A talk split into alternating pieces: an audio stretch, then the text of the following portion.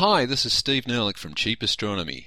www.cheapastro.com And this is Moonlight. 1. The context of the moon. As you are probably aware, the moon is gravitationally locked onto the Earth, meaning it doesn't spin on its axis, and we on Earth only ever see one side of it. But since the moon doesn't orbit the equator, and since we are viewing it from the surface of a spherical planet, rather than a single point in space, it's actually possible to see 59% of the moon's surface from Earth. The apparent swaying motion of the moon in its orbit, allowing us to see this extra surface, is called libration, and there's a nice video mock-up of it on Wikipedia. The majority of moons in the solar system do orbit their planet's equator, so the moon's different orbit is kind of interesting. In fact, the moon is following what's called a Laplace plane, which is a geometric representation of the local warping of space-time generated by the Earth versus the overarching warping generated by the Sun, which sits at the centre of the solar system and holds 98.6% of the solar system's mass. It seems likely that early on in the Moon's history, when the Moon orbited much closer to the Earth, it probably did orbit around the Earth's equator but as it's moved further out, its orbital plane has begun to trend towards the ecliptic, which is the orbital plane of the planets around the Sun, to which the Earth's axis is tilted by 23.5 degrees.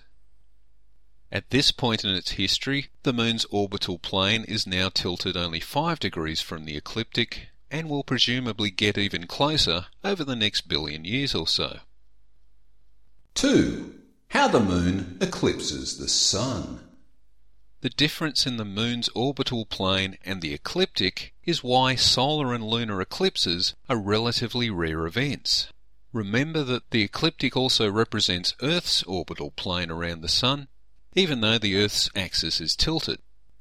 So, a total solar eclipse is only going to be possible around the time of a new moon and only when the orbital plane of the moon crosses the Earth's all of which happens about twice a year.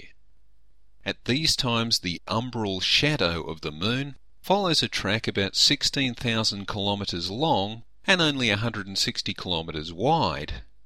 And if you're standing inside this track, you should enjoy a total eclipse.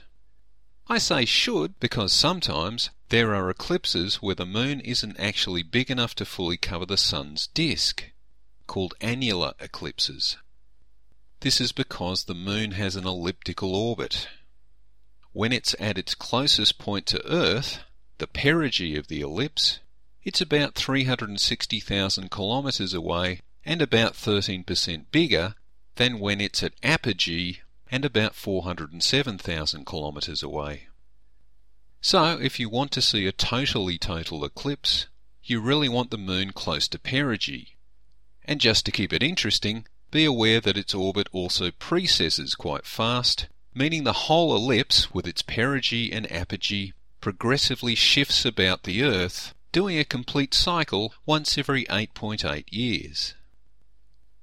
As early as 300 BC, the Babylonians are known to have identified the Saros cycle, which means that starting with one solar eclipse in one location, be it total, annular, hybrid, or partial, you can accurately predict that another geometrically identical eclipse will occur at a location to the west, one third of the way around the Earth, 18 years, 11 days, and 8 hours later. So, if you wait three Saros cycles, or 54 years and 33 days, a geometrically identical eclipse will return to the first location you started with. 3. The role of the moon in timekeeping. Although the moon takes only 27.3 days to orbit the Earth, there will be about 30 days between one full moon and the next. This is because the Earth has progressed about one twelfth of its way around the Sun in the intervening period. So the moon has to progress about one twelfth further in its orbit before it once again rises just as the Sun sets giving you a full moon. Although there is a close approximation between months in our calendar and the lunar cycle, it is an approximation. There's 12.3 full moons per year. And something which is of interest to traditional farmers, there's about three full moons in each season. And just occasionally you can get four full moons in one season, what farmers call a blue moon. So next time you hear that something happens once in a blue moon, that's actually once every 2.7 years. 4. Observing the moon. The moon orbits the Earth from the west to the east, which is the same direction that the Earth is spinning. If you look down on the Earth from above the North Pole, the moon would be orbiting in an anti-clockwise direction, and the Earth would be spinning in an anti-clockwise direction, but over 27 times faster. Of course, it's the Earth's west to east spin that makes everything in the sky seem to move relatively quickly from east to west. This is why you should check the moon's position at about the same time each night if you want to see that it is actually orbiting from west to east.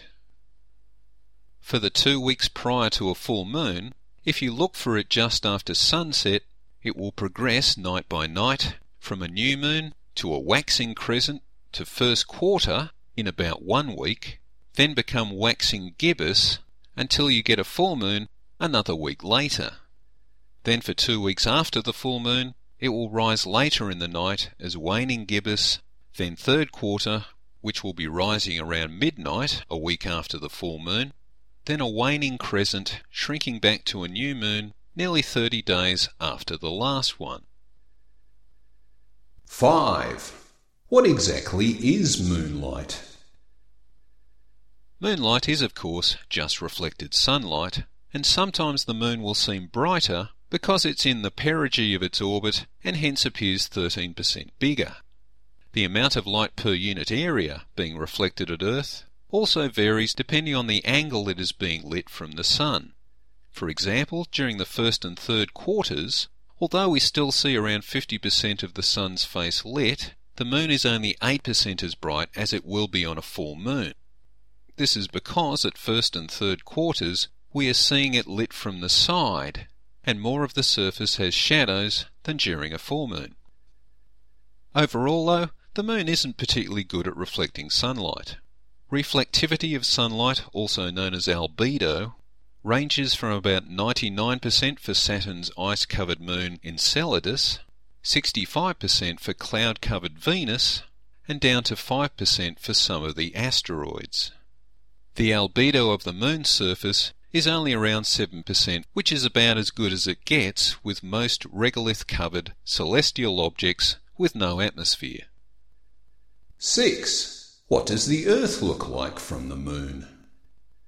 It's been estimated that the sight of a full Earth from the Moon's surface would be a hundred times brighter than the full moon seen from Earth.